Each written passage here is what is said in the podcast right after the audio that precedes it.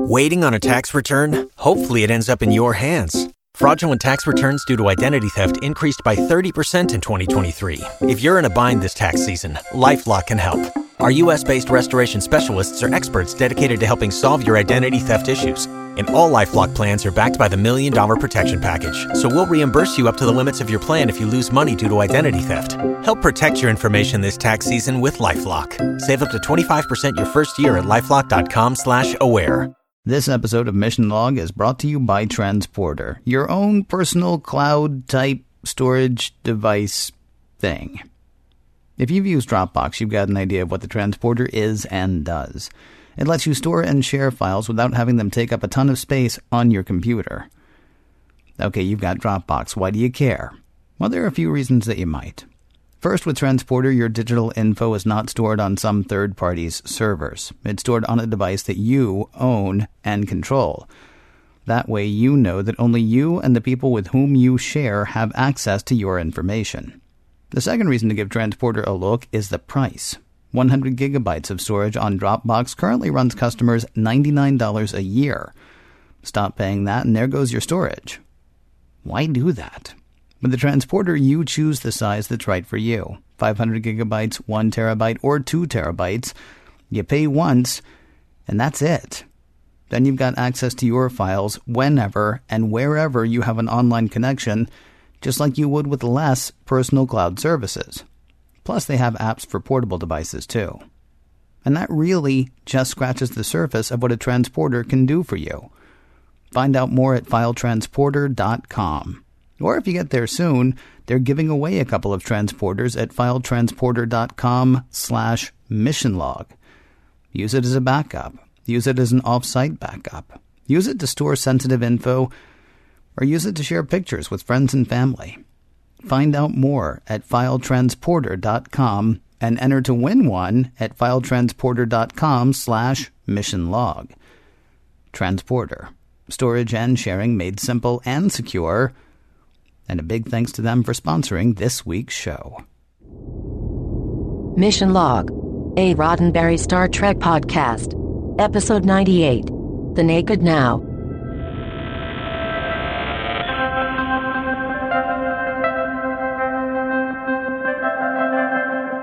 Well, welcome. Hello from Mission Log, a Roddenberry Star Trek podcast. I'm Ken Ray. And I'm John Champion. Ken, Ken, please, please tell me you're not going to do the drunk act all the way through this episode. No, John, I am not going to act drunk all the way through the episode because acting drunk is hard to do. Being drunk, much easier. And I guess that sums up today's show. today, today we are doing The Naked Now. Not to be confused with The Naked Time from the original series. Please. Please do not confuse those two shows. It would be difficult to confuse those two shows. Yes. well, different well. actors. That's all I'm saying. Different actors, oh, okay. different okay. set. I don't I don't know what you were thinking. Well, our uh, our listeners may have different ideas. So uh, if they do, as always, they can get in touch with us. We would love to hear from you. There are a plethora of ways to do that. Facebook, Skype, and Twitter. And all three of those locations, our handle is commonly Mission Log Pod. That's Mission Log P O D. Or you can call us three two three, five two two, five six four one. You can email us, missionlog at roddenberry dot com. And we have a really, really nice home on the internet, mission log podcast dot com, as well as trek movie dot com. Remember, we may use your comments on an upcoming episode of Mission Log. You know, it's exciting when you come across an episode that is, that is so completely new, that is so completely different, that is so completely unlike anything you've ever seen before. The wealth of trivia tied to such a thing Uh, must be stellar. John Champion, won't you please present trivia to us? Ken, you, you got your hopes up, and then everybody in the audience's hopes up about the the wealth of different, new and different trivia with this new and different episode. Well, I have just a few tidbits to share before we get into the story. Um, Today's episode, The Naked Now, uh, the story is credited to John D. F. Black, who we remember was a producer on the original series, and to J. Michael Bingham. wait, that that's kind of a weird name. Do you do you have any any idea, any guess who J. Michael Bingham might be, Ken? Was he the uh, publisher of the Daily Bugle? So close, so close. Is actually a pseudonym for D C Fontana. Oh, okay. Yeah, yeah, yeah. She she's got another one to add into the list, along with Michael Richards, who is not the Michael Richards that you were thinking of, but yeah, uh, that is D C Fontana. So we do have original Star Trek writers who wrote this new Star Trek episode for The Next Generation. And, uh, and yeah, this is considered uh, by them and uh, by Gene Roddenberry and by Bob Justman as an homage to the Naked Time. And yes, by saying that, I'm saying that everyone at the time was aware of the similarities. Um, Gene thought that it was a good way to introduce more complexity to the characters in shorthand. We've only gotten to know these characters in one feature-length episode, Encounter at Farpoint, as we reviewed last week. And in order to sort of fast-forward through a lot of information about these characters, this is the shorthand intended to do that. You want to get to know somebody, get them drunk.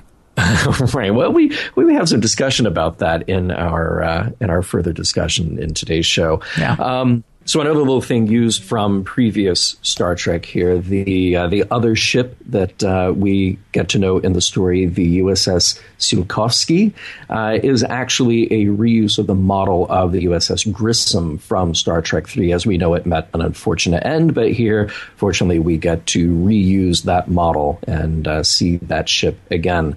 Um, interestingly enough, you know, I like to point out every now and then if we have an interesting name of a ship, where did that come from? Well, Konstantin Tsiolkovsky was a Russian rocket scientist. So this seems like a very appropriate name for that ship. And by the way, the dedication plaque, uh, which is barely seen in there, actually is uh, in Cyrillic. So I thought that was kind of neat. Although um, apparently, and uh, uh, please correct me if I'm wrong here, apparently uh, there is reference to the U S S R on that plaque, uh, which would not have certainly existed by then because, well, it doesn't exist now.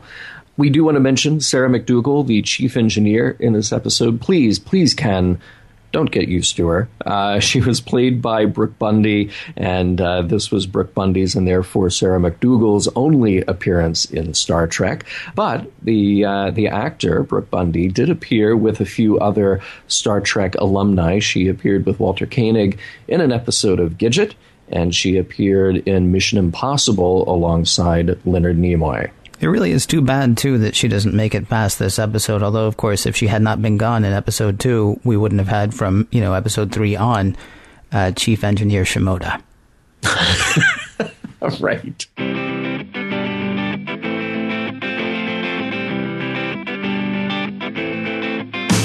With a name like The Naked Now, it sounds a bit like Star Trek After Dark, if you know what I mean. If you don't know what I mean, it sounds like Star Trek Grown-Up Time, if you know what I mean. If you don't know what I mean, well, when an android and a security chief really, really like each other, they may find themselves in interesting situations. Same goes for a prologue. The Enterprise is on its way to meet the science vessel S S Tsiolkovsky. It's watching the collapse of a star into another kind of star, but that's not why the Enterprise is on the way. The Tsiolkovsky has been sending some crazy messages, including the last one that starts with what sounds like people having a wild party and ending with the bridge blowing the escape hatch. Riker, Data, Yar, and LaForge beam over. It looks like the Tsiolkovsky crew was having a wild party, except for all the people frozen to death in various places. One falls out of a shower and topples over onto Geordi as he's looking around. Ah, well, that probably won't matter, except for the ick factor. Riker calls over and confirms the worst for Picard. All eighty members of the Tsiolkovsky crew are dead. Act one. Doctor Crusher can find nothing in the medical records of the Tsiolkovsky indicating any illness. They decide to go ahead and beam the away team back, but set the transporter to maximum decontamination and keep a close eye on all of them. LaForge is sweaty and surly during his examination, and Crusher decides to keep him in sickbay for observation. That'll be good, until she turns her back. Geordi takes off his communicator and wanders away. She calls security, and they are on the lookout. The whole thing reminds Riker of, oh, something, an episode of The Twilight Zone, maybe? Maybe an episode of Lost in Space? He has Data searching and scouring the records of, well, everything. He remembers something about someone taking a shower in their clothes. It's not much to go on, but Data will get on it. While security cannot find Geordi, the camera crew can. He's hanging out with whiz kid Wesley Crusher, who's showing off a handheld tractor beam he built and a voice synthesizer that he's rigged to sound like Captain Picard. Sometimes he pretends the captain is saying nice things to him or something. Geordi is impressed, but he's also wicked hot. Not long after an appreciative pat on the back slash neck for Wesley, Geordi wanders out of the Crusher's quarters. Security Chief Yar finally finds LaForge. He's looking out a window, bemoaning the fact that while he can see in many spectrums, he cannot see the way regular people do. And that makes him sad. Tasha says they'll talk about it, but right now, why don't they go to sickbay? He agrees. She takes him by the hand to lead him as we go to break. Act two. Yar reports on LaForge's melancholy to Captain Picard. He quizzes the doctor. Are you sure this isn't a disease? She says it is not. It's more like insanity or severe emotional upset. The empath Troy is getting nothing off Geordi except confusion. It's like he's drunk. Crusher says it can't be that, though, since medical tests would have shown the presence of any foreign substance. On the bridge, Data is looking for someone taking a shower in their clothes. In the records. A short chat between Data and Riker jogs Riker's memory. Of course! It was an episode of Star Trek that had someone showering in their clothes. Ironically called The Naked Time. And leave it to Riker to remember an episode with the word naked in the title. Actually, Riker was reading about all of the past missions of all of the ships ever named Enterprise, and what do you know? Something very similar to this happened to the Enterprise commanded by James T. Kirk. They were monitoring a planet that was breaking up rather than a collapsing star, though both events saw huge shifts in gravity, according to the records. The weird sort of intoxication effects were very similar, though. All they have to do now is recreate the cure made by the earlier Enterprise, and they'll be in ship shape with half an episode left to talk about what a close call that was. Now, this probably isn't going to work, is it? In her quarters, Troy finds all of her clothing strewn everywhere. That's because a seemingly drunk Tasha Yar is trying all of her clothing on. She looks for something less security-minded, more sexy. Troy is really sexy off-duty. Can she help Yar? Troy suggests that Tasha may have something wrong. Tasha thanks her for her trouble, hands her back her clothing, making totally accidental skin-to-skin contact, and leaves. Troy informs the captain that Yar is now affected. And soon, Yar's walking around the ship, making out with everybody, thus affecting them. In sickbay, Wesley is showing Doctor Crusher how much better his tractor beam is than it was. When Beverly tells Wes that she'd like him to go to their quarters and stay there, he acts obnoxious, but agrees. It's like he's been drinking or something. Picard's starting to worry about being so close to the collapsing star, though Data says they'll be able to get away no problem. They need to stay for at least a while longer to download the Tsiolkovsky's science info. In engineering, both the chief and second-in-command are called to different parts of the ship by Captain Picard, but it's not Picard. It's Wesley Crusher using his Captain Picard voice synthesizer. With the grown-ups away, he turns his tractor beam into a repulsor beam and seals himself into engineering. Then he uses the Captain Picard voice synthesizer to have Picard announce that control of the Enterprise has been turned over to acting Captain Wesley Crusher. Act three. Nearly the whole ship is drunk, including a very flirtatious security chief, Yar. Picard sends Data to fetch her. It turns out that Data is not immune to some of the sorts of things that affect humans. For example, Yar is... Well, she's wearing this... Um... Okay, remember how amorous she was feeling earlier? Yeah, could she and... Um, could she and Data? Well, yes, as a matter of fact, they could. Down in engineering, Riker and the chief engineer are trying to get Wesley out of engineering. Troy comes in to distract Riker. Bill Riker.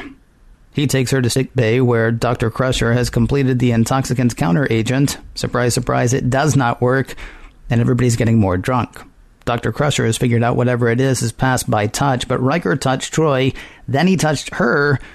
The doctor wants to quarantine Riker, but he has to keep working, or they will all die.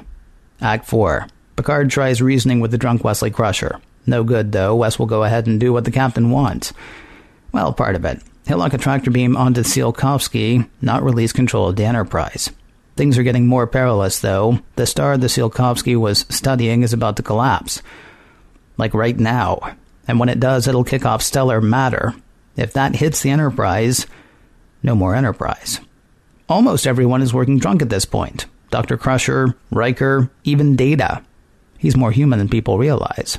The captain is soon affected. He's hot for Crusher, she's hot for him, but they have to power through. The engineering chief and Lieutenant Worf appear to be the only crew members not affected, though Riker's playing through pretty well. The chief engineer is finally able to kill Crusher's repulsor beam, and now they have another issue. A drunk engineer, Shimoda, has pulled out all of the ship's control chips for an impromptu game of Jenga. They'll need to be back in in fourteen minutes, or the ship's a goner. Act five.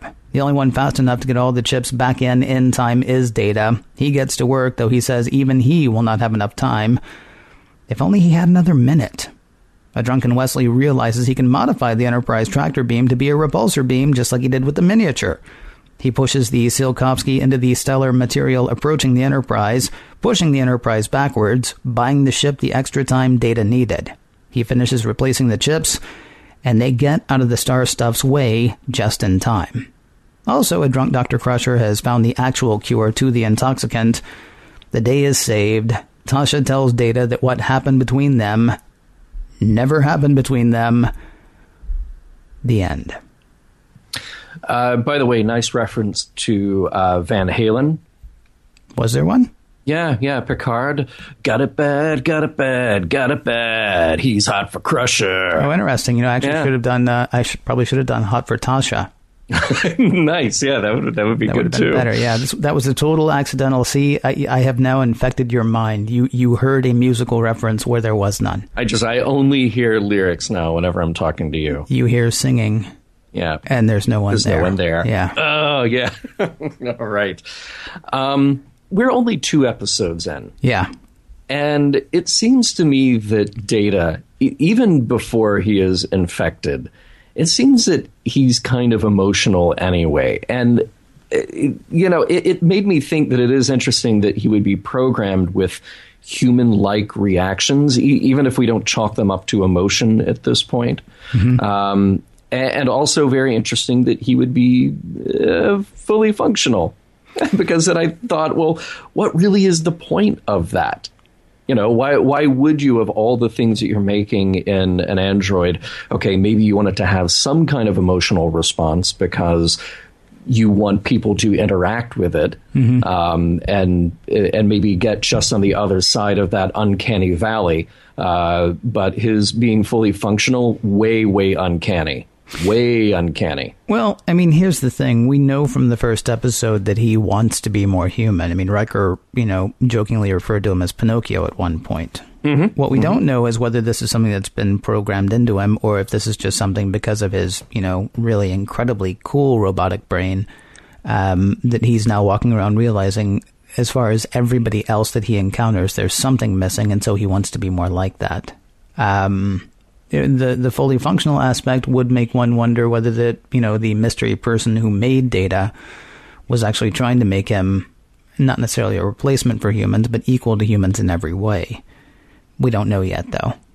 And, mm-hmm. on, and honestly, I don't remember. It's been so long since we did those episodes, or since I watched those episodes, I don't remember now. So it'll be kind of interesting to to find out. But in the meantime, what I don't remember is when exactly he got touched by anyone to yeah. be affected, because he shows up in Tasha's quarters and she's like, I'm good to go. And he's like, oh, well, you know what? So am I.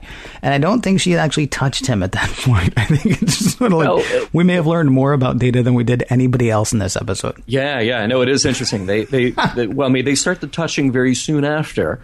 Yeah. But uh, maybe, maybe curiosity is just Data's overriding Uh, program. Or maybe that. He's a lightweight, although not nearly the lightweight that Shimoda is, because can we talk about his poor oh. decision-making skills, right? Oh, he, yeah. So so Wesley goes into engineer, well, he, he plays his little voice synthesizer thing and, you know, calls chief engineer, what's her name, away. Yeah, and McDougal. then McDougal, yeah. well, sure, if you say so. I'll, I'll try to remember, I'll tell you what, if she sticks around, then I'll bother remembering her name. Okay, okay, there you go. Um, so he calls Chief Engineer What's-Her-Name away, and then uh-huh. he also calls um, second in command in engineering, uh, Shimoda, away. And why I remember his name, he was actually sort of a more important part of the episode, I think. I don't know. Yeah. Anyway, calls Shimoda away as well, and Shimoda, who I don't even remember if Wesley has shaken hands with him or anything yet. Wesley comes in and he's like, so I heard you and the other engineers got called away. And Shimoda's like, yeah, but then there won't be anybody here. And Wesley's like, hey, I'm a kid. Leave me in charge of engineering. Right. And Shimoda's like, well, that's a good idea, Wesley. Yes. If anything goes, I'm not even going to instruct you. Look how smart you are. I'm just going to, uh-huh. you know, good idea, Wes. Bye. And then yeah. uh, I know he did touch him somewhere along the way, because when Shimoda comes back, he is decidedly drunk or decidedly yeah. intoxicated or decidedly affected. Um, not not just sort of the poor decision-making skills he had shown earlier of, you know, leaving a kid who's not even an ensign at that point. Uh, he's not even part of the like, intern program at that point. He's just a kid on the Enterprise, leaving him in charge. A smart kid. But yeah, we'll just, we'll just leave him in charge. Because yeah. it's only a starship. What could go wrong? Oh, I'm sorry. It's only a starship orbiting a decaying sun. What could go wrong? Right, right. Yeah, so like I understand letting Wef- Wesley off pretty easily at the end, because you know he was under the influence and he did technically save the ship. But Shimoda, Shimoda should I I don't even know if a, a court martial is right, but just send him back to Earth. It, the guy has no business being on a starship. Well, should we also talk about the fact that Wesley is building something that will imitate the captain? I really worry about that. Yeah. Because build, building a tractor beam is cool. Like, if you're doing a science project that's, that's and you can build neat. a tractor beam, yeah. you do that. Yes. Okay? Uh, but the voice replicator, like, I like to pretend in my mind that the captain is giving me orders. Yes. Well, All pre- right, well pretending in your mind is even okay, but well, yeah. right. pushing a button that sounds exactly like it. I mean, and, you know, we've all had toys that talk. Heck, I right now have a Darth Vader mask that will say six different things mm-hmm. in the Darth Vader voice. Mm-hmm. I don't live in the Star Wars universe. I am not imitating, you know, Commander Vader at that point. I would think if, if, if you know, one of Vader's underlings saw me doing that, he'd be like, dude, seriously, that's probably not cool. We're a military yeah. organization. There's a chain of command, and, and, and you're making it, you're like one step closer to taking over at that point. So Wesley shows that to Geordi while Geordi is drunk, but Wesley doesn't know that Geordi is drunk. So he's just showing him, look, I have this really cool voice synthesizer that sounds exactly like the captain. Yeah. Had Geordi been sober, yeah, I would put that thing away. Would kid. Geordi have either told somebody or said to Wes, dude, that is really, I mean, yeah, points to you for, you know, recreating synthesizer technology of the mid nineteen eighties, but points off right, right. Uh, for, for, you know, for, for that. And maybe don't tell anybody. In fact, why don't you give me that? Yeah. And then and then when I go insane, I'll take over the Enterprise. Right. Exactly. So you got it all worked out. Yeah, that's totally. good. That's yeah. good. Um, by the way, speaking of, you know, the, the little things that we see as people lose control. But here's a big one before they lose control. Deanna Troi has already decided she doesn't need a uniform. She she doesn't need to be to be locked into the uh, the tyranny of Starfleet uniforms. She's going to wear her own thing. um, I'm not as so, big a fan of the jumpsuit as I am the blue dress. Yeah, well, she she had the blue uh, the blue mini dress. Uh, no, the, that's not uh, the almost, one I mean. I, this I remember from future episodes. Yeah, I, I was a fan right. of the of the mid calf. Uh, you know, the blue dress. Right, right. Well, th- things changed. Things changed, so yeah, uh, we've seen the last of Deanna in uh, in the classic T O S style, and, and it is kind of interesting that it, it, it does in a way separate her from the others. And you go, well, wait, what is this? Is she a civilian? Is she why? Why is she there? Right. Um, but yeah, um, uh, Ken, if you remember one thing from Starfleet. So in a couple hundred years, we're all going to the academy. Uh, remember, please, that it is highly unusual for people to take showers in their clothes. Yeah, uh, because they, they remembered this in the original series, and they remembered it now, uh, referencing the original series. Uh, pretty sure if you Google showering in clothes, you will find a lot more than Star Trek. Uh, so Data had a long, long task ahead of him. Yeah. So would, well done. You would think so. Uh, there is. Uh, it's not only a callback to the episode that they talk about the other episode. There's also uh, sort of a repeat of um, Riley. Is it Riley? I think mm-hmm. I think I was yeah. thinking O'Reilly, but it's Riley. Remember when Riley took over um, the Enterprise from? It, it, by the way, really, we're, we're going to call this homage. We're going to call this an homage to that episode. I, yeah, because this I, is a rewrite of that episode. I mean, to yeah. the point that somebody who really has no business taking over the Enterprise mm-hmm. from engineering takes over the Enterprise from engineering. And one of his first edicts in both episodes is ice cream for everybody, except when it's Wesley, it's um, it's a dessert course both before and after every meal, right? Uh, including breakfast. Yeah, this is yeah, this you, is like a straight lift. Yeah, you know, even as a fifteen-year-old kid, I had better taste than that. Well, I mean, and we're being told that he's a whiz kid. You know, we're being yeah, told right, that he's right. a genius. There's not a genius out there. There are plenty of geniuses who would want dessert every time. But even drunk, I think there are a lot of geniuses who would be like, yeah, you know, six desserts a day. Yeah, I just, just might be excessive. Yeah. Might be just a tiny bit excessive. Right, right. Um, Speaking of people not necessarily uh, knowing the right jargon or the right, right lingo or having, you know, bad ideas, Beverly says that it looks like Geordi is running a temperature. Uh, I certainly hope that he has a temperature. Now, whether or not he is feverish oh, uh, would be uh, another thing. Wow. Wow. Really, dude? It, yeah, it's one of those things that drives me crazy. Okay. Yeah, all right. So I share it with you and the rest of our audience. Yeah. Um Although in that very scene, uh, the, the real reason that I brought it up, uh, yes. Picard says that Geordi uh, said that he had a sudden yearning for normal sight, and he's never wanted that before. Mm-hmm. Um, and, uh, you know, just remembering to Farpoint, he, he basically in- indicated, basically said, you know, the visor is a huge pain. And he says, I don't see like other people. Um And I, I, I sort of inferred from that scene and the other discussion in Farpoint that he would want to see like other people. He sees more. Yes, mm-hmm. we get that. And it comes in very handy when they're on uh, uh, on Farpoint and then in the alien vessel that is the, the mate to that station. Um, but, I, you know, I, I thought we were just sort of digging deeper at what we have already revealed about him. And That's it doesn't it. seem so out of the ordinary that, that he would want that.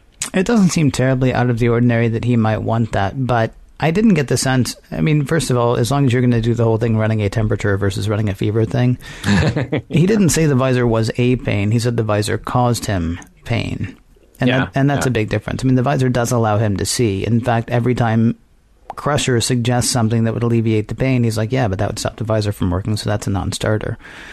I mean, in fantasy time, he might want to be able to see like everybody else, but that didn't even cross my mind in Encounter at Farpoint because he was never in fantasy time there. I mean, mm-hmm. it is his choices are live with the visor and the pain that the visor causes or be blind, entirely blind. Yeah. Now, it's not surprising that once he gets a little, you know, once he gets in his cups a bit, that he might say, oh, it'd be nice to be able to see. You know, but I, I didn't I didn't get the sense that this was something that he was dwelling on beforehand. It it okay. is kind of weird to me that he would never have, you know, actually, it's not even weird to me that he wouldn't have mentioned it ever. It's weird to me that Picard would know that he had never mentioned it ever. Like, is, is he right. that familiar with everybody's records that he's able to, right? That he's able to say, well, he's never, ever, once, ever talked about wanting to be able to see like regular people see. That is a little weird. Yeah, it struck me as weird, too. Hey, and uh, if we learned uh, another little bit of science from this show, is that, Ken, don't get too close to a star because big rock-like chunks of that star will come hurtling at you if mm-hmm. it's uh, if it's about to collapse or, or explode or uh, either. Sure. Yeah. I got yeah. no problem with that. I, I assume from what you're saying it's wrong. I don't know. Okay. As a, for, for, I mean, and I'm I'm not I, I'm not an astrophysicist, yeah. but I, I I'm pretty sure that stars are not made of rocks. Well, except they, didn't they say like stellar matter or something? Yeah, yeah. I mean, it was, okay. it's one of those pseudoscience terms, right? Sure. I mean, it, it may actually be a real term. I don't know, so I'm not going to call them on that. But I mean, it wasn't actually a rock. I mean, they kept using a sciencey enough term that you're like, okay. I see. I, I when I when I heard that term, I thought even they knew, and they were just like, "Well, we, we can't say it's a rock because there are no rocks. Uh, just uh, call it stellar matter, and wow. we'll just use a very vague term like matter." Okay, so based on some of the things that you picked out, I feel like I could go ahead and skip to the end and decide what you think of this episode. No, nope, nope. Just, okay. just pointing out little details. All right, that's, that's all. all. Just Do-do-do. little details. Here's yeah. one. Since yeah, when is okay. Riker Bill? Uh, since this episode and only this episode. Good. You know, I mean, because he's William Riker. He's William T. Riker, I believe, which is similar enough to, um, you know, James T. Kirk. I mean, so, but then calling him mm-hmm. Bill, with, I mean, that just reminded me of Shatner too much, and it was just kind of weird. And it's sort of like, I understand familiarity. I know they have this, you know, this connection that we, we talked about briefly in Encounter at Farpoint. Um, yeah. So I understand using a familiar term with them, especially when you're, you know, getting a little tipsy. Mm-hmm. But yeah, he's not a Bill. No, he's definitely not he's a Bill. He's just not a Bill. And and he shouldn't be, and she shouldn't have done that. And Will works. Mm-hmm. Bi- Bill does not work. Mm-hmm. Uh, I, I thought it was a weird choice that in this episode, you know, in the original, obviously, is the, the fight to discover the remedy for what is going on. Mm-hmm. And, and in this, we do away with that pretty early. So we say, like, yeah, this happened to the original Enterprise, and that one doesn't work. Um, and we spend a few minutes on that, but then by the time we get to the end of it and Beverly is struggling with the new one, it, it really just seems like just out of nowhere, like, yep, I came up with a different one, so here you go. Um, it, it just seemed like a really, really quick uh, uh, solution for this problem. It, it was a little, uh, maybe it's just part of the pacing of the episode that uh, that I felt like didn't quite work. Like they're just realizing that they're running up against the end of the show and they had to squeeze in a solution somehow, somewhere. Well, yes, but I mean, aren't medical discoveries on Star Trek always going to be that way? Yeah, pretty much. I mean, uh, they're, not, one... they're not going to actually show you, you know, how they put that together because yeah. it's not a real thing. So I mean, yeah, it's yeah. pretty much, I mean, like there were episodes of the original series where, you know, for three acts, McCoy is standing sweating over a microscope. Right. Right. You got anything, Bones? No. Okay. Well, yeah. I'll, I'll be back after the next commercial break then. And come back in too, because I still won't have anything next act. We all know this. Right. Right. Right. Well, there was something about the timing and, and the way that this one was played that, that stood out to me as being a little, you know, a little different from the way that those moments happened back in the day with the sweaty McCoy looking into his toaster. Um, Wesley uh, saved the ship, and uh, yeah, uh, I'll give him that one. Uh, just don't let it happen again. Yeah, you know, and um, and the end of the episode, uh, I, I still, oh man, there's something about uh, that line, like "Let's go to our next job" as the end of a show that kind of. Um, I, I think in in writing terms doesn't work for me. I would have I would have been almost okay ending it with uh, Picard saying, "I think we have a fine crew." Okay, cool. Then then I know you're coming back next week, and, and I know that we've gotten through this one. But I don't need you to tell me that you're going on to your next job. It feels like you're just punching in at the you know the time card at that point. It really is just, it really is over-explaining at that point. You're right. It, it seems yeah. unlikely that next week's episode is going to begin Captain's Log. We've been sitting exactly where we were for like a week now because right, right. do we have another job? Are we doing a thing? Yeah. What? Yeah, we, we just sit here and wait.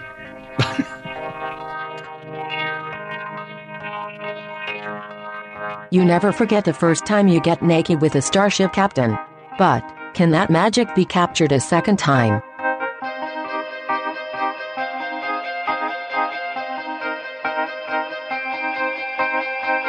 So, unless you want to talk about how this episode compares to The Naked Time, there doesn't really seem to be a whole lot to discuss in The Naked Now, uh, to me. Um, I will say I found uh, Doctor Crusher's I'm a Woman when she's mm. coming on to Picard kind of uncomfortable, but only because it's just so dumb. Now, we get to know later that she is a much more well-rounded character than that, and we can explain the whole thing away by her ridiculous level of intoxication.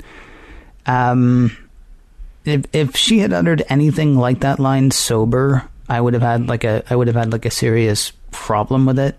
But there's, mm-hmm. I mean, there's just a lot in this episode that's that's anywhere from mildly to wildly uncomfortable because of its level of dumbness.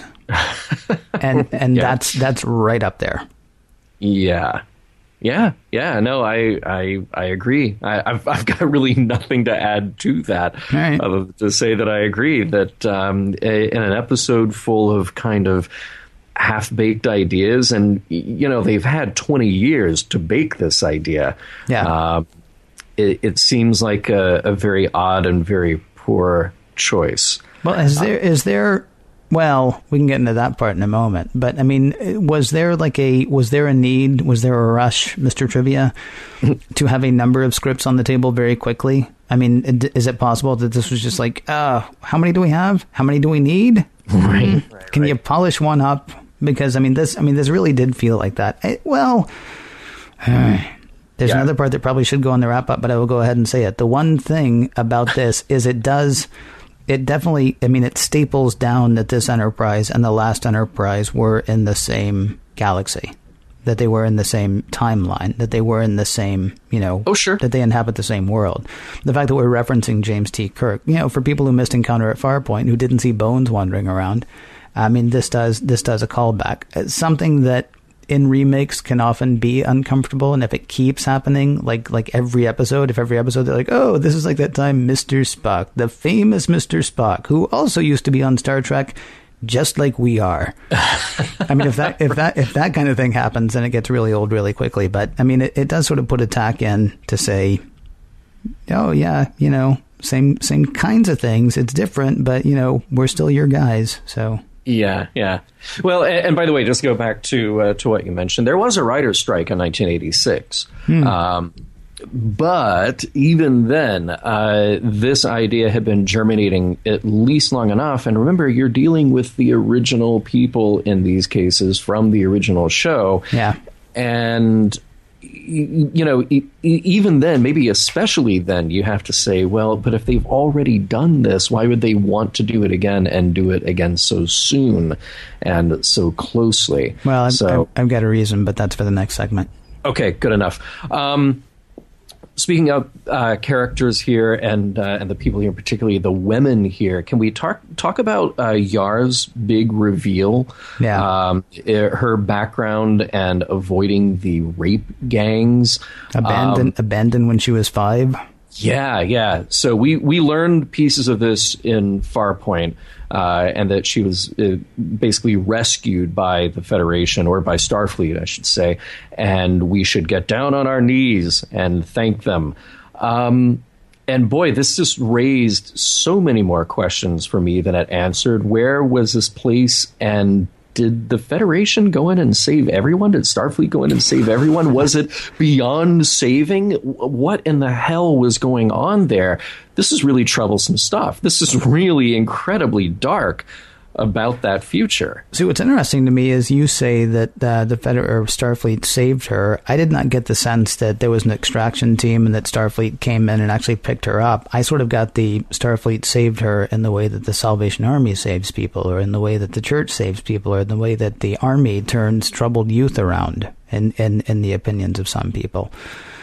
I didn't get the sense that somebody went in and actually pulled her out and saved her. I thought it was more like an inspirational speech, like, you know, I was in this, you know, total horrible situation because my planet's a total horrible place, but then I found Starfleet, and Starfleet, quote, saved me. Right, and, and I, I, yeah, I, I get that, and I, I think that's totally valid no matter which way we look at it, because, yeah, yeah, that that's absolutely uh, a, a reasonable thing to say about her character. Mm-hmm. What I'm saying is that, okay, in this day and age and twenty-first century United States, right, even as bad as some places are, somebody can walk down to a recruitment office and sign up for, you know, for military service and, and have some options like that. This sounds like an utter hellhole of a planet. And from her description, it sounds like the entire place is like that. And I'm picturing, okay, if there is one little Starfleet recruitment office way out in the middle of nowhere on this planet, surrounded constantly by armed guards, because for God's sake, can there are rape gangs everywhere, apparently. Yes. And this sounds awful. This sounds like even if she wanted that, even if she somehow got the knowledge that there is this thing called Starfleet that you can join and take you away from this hellhole planet where you live, mm-hmm. what even is the opportunity to go do that? Yeah. And and at such a young age. And I, wow, I, it just the, the whole thing kind of blew my mind. I remember pieces of her background story from originally watching Next Gen. But for some reason, this really stuck out to me again in this episode because it is such a dark place that we talk about. And I, I guess you and I, for the last couple of years, we've been talking about what are the, the pieces of this future that the Federation and that Starfleet helps to build. Mm-hmm. And here I am now picturing this awful, awful place where a child has such a miserable existence. Um, it seems like uh, from a, a humanitarian end, uh, that has got to be first and foremost the place that Starfleet goes in to save. Um, and, and maybe it is truly, truly saving it in the sense that, that I originally discussed, as opposed to just her like finding out, oh, there's a recruitment office down the road. You should go check them out. Where is where is the prime directive in your argument? Oh, well, yeah. So so if if we go to a planet where children are being abused constantly, the prime directive says we can't go in and I don't know. I don't, I don't know. Yeah. But, I mean, you're, you're you're making an interesting case for ignoring the prime directive. I yeah. mean, and certainly that's something that uh, that um, that Kirk would have done. Mm-hmm. But mm-hmm. but you know, it's eighty years later. And and maybe we're a much more enlightened society now that will let other societies grind themselves into the rocks. I don't know. I mean, that's a weird. Yeah, yeah. I it's it's interesting that you. I mean, that you're wondering about that at this point, because it honestly didn't cross my mind. What I was concentrating on was, you know, how exceptional it sort of makes her character that she not only got away from that, not I mean survived first of all, like learning how to avoid them, but mm-hmm. but then also just, you know, mentally survived the whole thing and ended up not only getting off the planet but getting into Starfleet, and not only getting into Starfleet but becoming a fairly high level executive on one of the premier ships, and and we're sort of assuming that it's a premier ship. We actually haven't heard anybody say that yet, right? But, but you know, based on the fact that the first Enterprise was a premier ship and that we're following this one around, I think the viewer kind of assumes that this is one of the best ships right. in the fleet. Right. Although it does have a brand new captain with a brand new crew, and it's a brand new ship, so who knows? This could be like that. This could be the B arc for all that we know. There you go. Um, I mean, the, the questions that you raise about her homeworld are interesting. I think I was more, you know, concentrating on on what it said about her character herself. And I'm really looking forward to seeing, you know, how that plays out over the course of however many seasons she's around. um, I will say there was one thing that amused me in this episode. Mm-hmm. Uh, there was an interesting dissection of the chain of command between Picard and Crusher. Yeah. Um, yeah young Wesley yeah. Crusher, excuse me, not not Doctor Crusher. Yeah. Where uh, where Picard says, this is my ship and I got stuff to do. And he's like, yeah, you know, funny thing. It may be your ship, but you don't actually do um, anything. you, you you tell people what to do, and yeah. and they do what you say. So here's a fun idea. Why don't you tell me what to tell people what to do, and we'll do that. Kid's got a point. Yeah. Well, I mean, it's we we yeah. talked a few times in the original series about how tenuous the chain of command is, mm-hmm. and and and you know, Picard goes ahead and continues. Well, actually, he doesn't get to continue arguing with Wesley because Wesley weasels out of him what it is he wants to do, and then Wes is like, "I'm on it."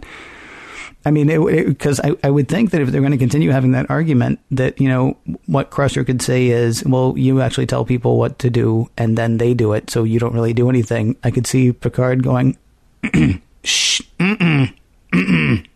That, that, that, that's that's not what happens. I'm captain. Captain is very cap. Everybody, captain is very important. Don't, yeah, listen, right. don't listen to the kid. He's drunk. Yeah.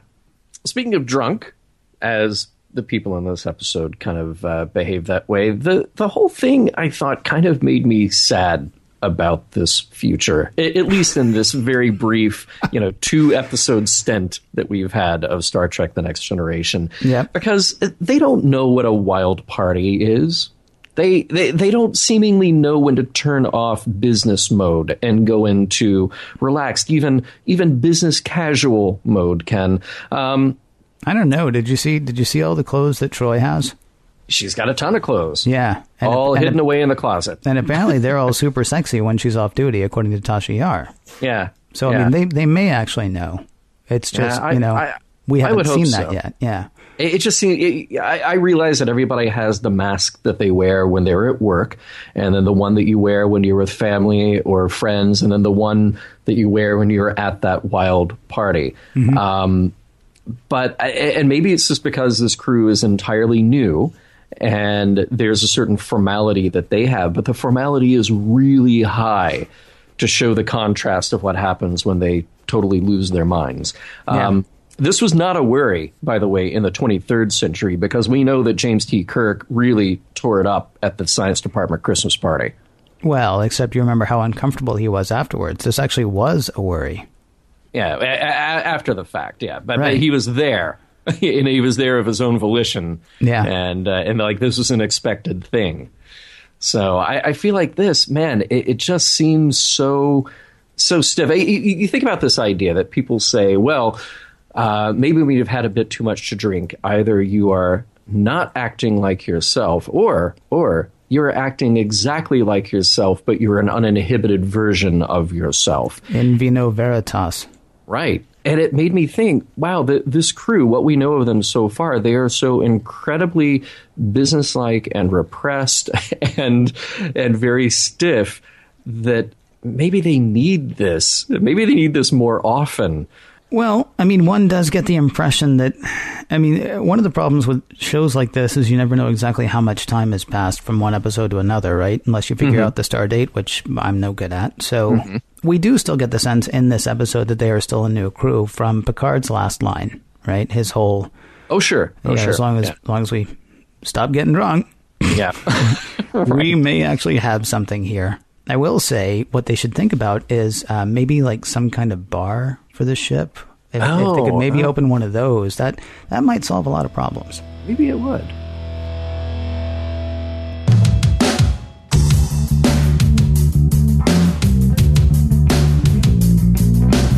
We have all gotten drunk. Some of us have frozen to death. Some of us have showered in our clothing. And some of us have done it. The real question now, what have we learned?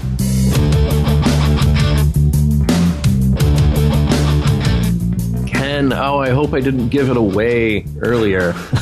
but but uh, now, for, for now in our show, we get to talk about whether the episode holds up and, and if it really has any meaning beyond uh, beyond just sort of the surface of what we're given on screen here. So, Ken, I'll, I'll ask you if uh, The Naked Now holds up as an episode. Um, does The Naked Now hold up as an episode?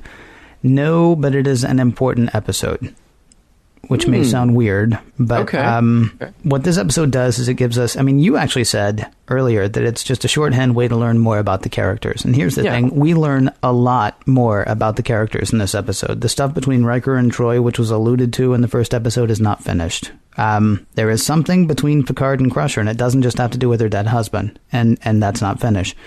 Um, as you mentioned, we learn more about Yar's incredibly difficult past. And, um, yeah, uh, we um, we learn a bit about Data. You talked about his human reactions earlier.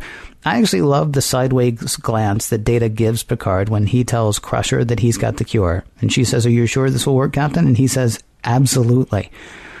And, yeah. and Data gives him a sideways look. And you know that that has got to, like, sit weird with the super advanced android, right? I mean, right, to, to say right. anything is absolute that you don't know for certain is absolute, but he doesn't make a big deal of it. It's not like the other times, like, why would you look for a needle in a haystack or anything like that? It's just the captain says, "Oh, this will absolutely work." And there's just a look on Data's face like, eh, I'm not so sure. Well, there's moments like that that I thought were, were really interesting because, as far as we know, Data does not have emotions. Mm-hmm. But so then that is a programmed reaction. But mm-hmm. it's a programmed reaction to something that Data processes as probably completely inaccurate.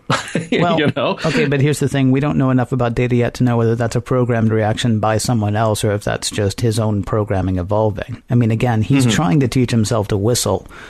In Encounter at Farpoint, my assumption is he was not programmed to always be trying to teach himself how to whistle but never actually achieve it. I mean, this is a character that is learning, or mm-hmm. is trying to learn anyway, or at least is presenting the image of trying to learn. And I would imagine at some point we're going to get back into the whole discussion of the difference between, you know, somebody thinking and somebody thinking they're thinking, and is there a difference uh, mm-hmm. between those two things and then a robot, you know, making us think that it's thinking it's thinking, but we got plenty of time to get to that.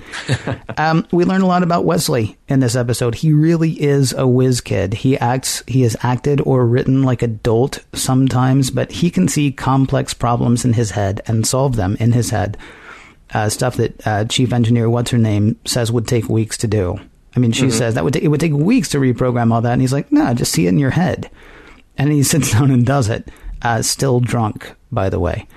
Um, yeah, right. We do learn, again, I mean, not only is there the whole thing about Data sort of looking askance at, at Picard, but we do learn that Data is more human than we had first realized. I mean, witness the fact that he is able to get drunk along with the rest of them. Yeah. Without even trying to. In all those ways, this episode actually is important. Um, it, it's also bad. I mean, it's just, I mean, this, this really, this episode could have worked, I think, five or six episodes in. Because then we've gotten to know the characters. We've gotten to know how stodgy Picard can be. We've gotten to know how, you know, how stiff Riker can be. We've gotten to see how, you know, Yar is is is is crazy rigid. I mean, we would get to see everybody sort of let down their guard after a little while, which is more interesting once you've gotten to know the characters a tiny bit than it is like the second episode. The second episode, I mean, you might have actually been afraid that they're going to do stupid stuff like this all the way through. I mean, it just it seems like uh, bad placement. Now, yeah. That said, it's not like there aren't good things in it. Picard's attempt to reason with Wesley is funny, especially given his stated discomfort with children. Yes. Wesley! Wes. It's, it's really, right. It really is nice. And there's a little, there's a little, you know, change in his face. Some of his drunk acting is too over the top. Some of his drunk acting is really neat. All of it would have been better uh, a year in or even six months in than it is right in this episode. Do you think this episode would work better for people who had never seen Star Trek, the original series? I mean, I think that is probably pretty clear. Uh, I mean, it would have been, I mean, you wouldn't have been sitting there going, oh, it was much better the last time they did it, or you wouldn't be sitting there thinking, oh, well, I've seen this, it's all been done, uh, yeah. you know, before.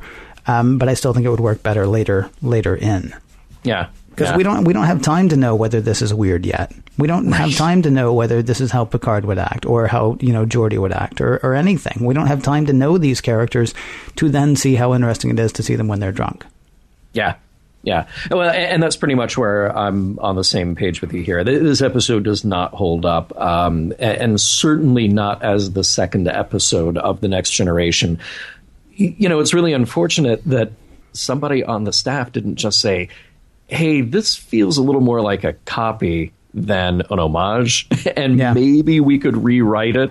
Uh, maybe we could hand it to somebody who is not too steeped in Star Trek and just say, here, go go watch the original and now read this script and change it. It, yeah. it just make it different enough, and, and maybe it would have been more satisfying for that. Um, I agree with you. Character stuff is great. Patrick Stewart is wonderful throughout. Um, because he, his drunk is a better playing drunk than the other people who are playing drunk. Most actors are terrible at acting drunk, unless you are, you know, Dudley Moore or Peter O'Toole or Dean or, Martin. Or or me at the beginning of this episode. Yeah, well, yeah, that, that was really, uh, you'll probably be nominated uh, for something. I'm for like that. I'm like Dino two over here. Yes, right. Um, but most actors are terrible at it. And then if you don't have a director who really knows how to rein that in, it just gets out of hand. And I felt like a lot of this was really watching the actors act in quotes and big letters instead of just being those characters. And maybe, again, being that early on, we just didn't have enough time with those characters, and the actors didn't have enough time with the characters to make it work and uh, and really be truthful. In addition to Picard, I thought his stuff with Crusher was a really good and really important reveal mm-hmm. about those characters, because it... boy, does it really temper what we learned about Picard bringing home the dead body of uh, of Wesley's father. Yeah. Um, then you introduce this idea that there has been a little personal tension there, little uh, little sexual tension. So, yeah, um, I thought that was uh, a really nuanced way to weave all of that together.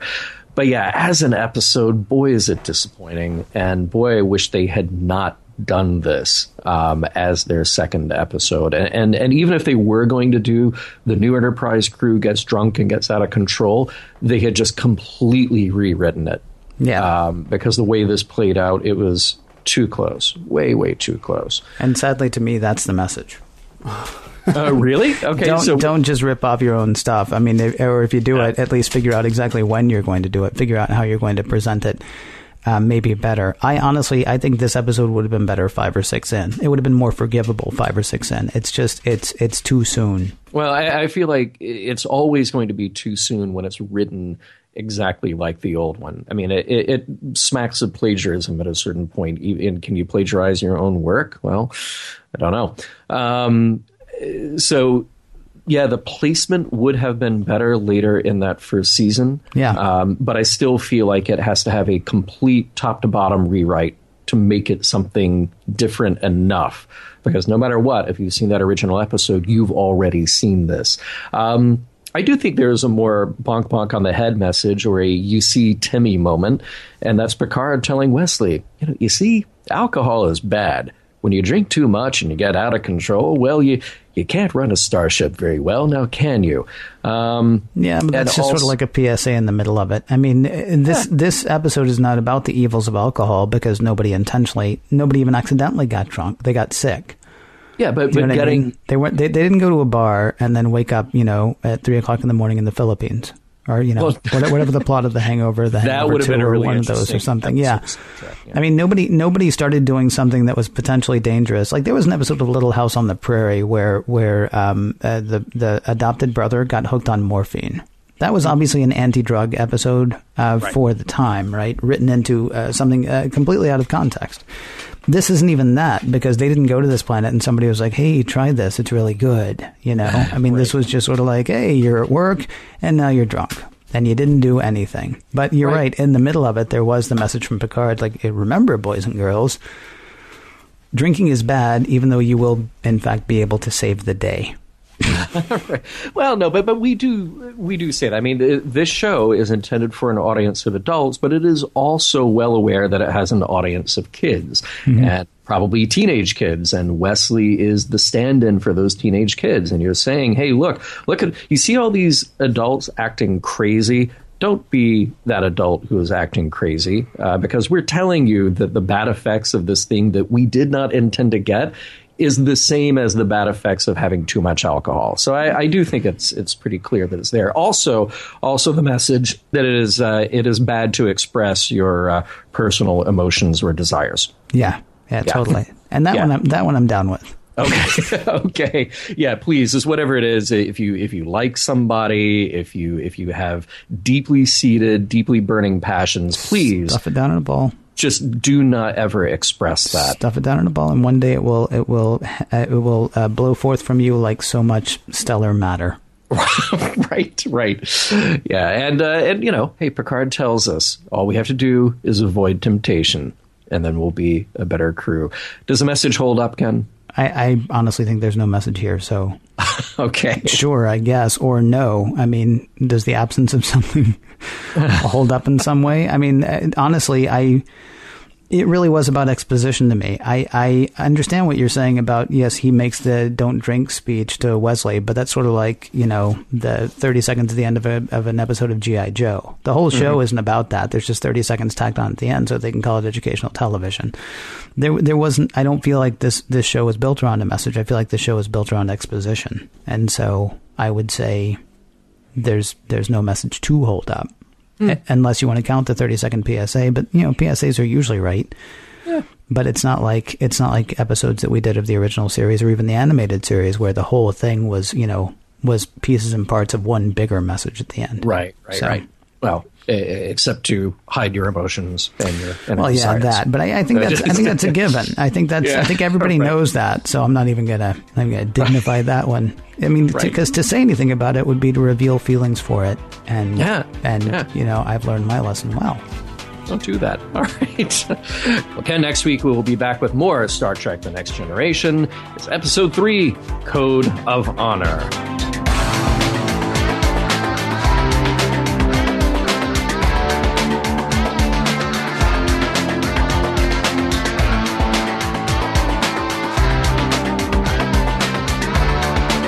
Some of the music for Mission Log provided by Warp eleven, online at warp eleven dot com, and from the album Messages, by Key Theory, free to download at k i theory dot com. How can Data say he's fully functional? Seriously? He can't even whistle.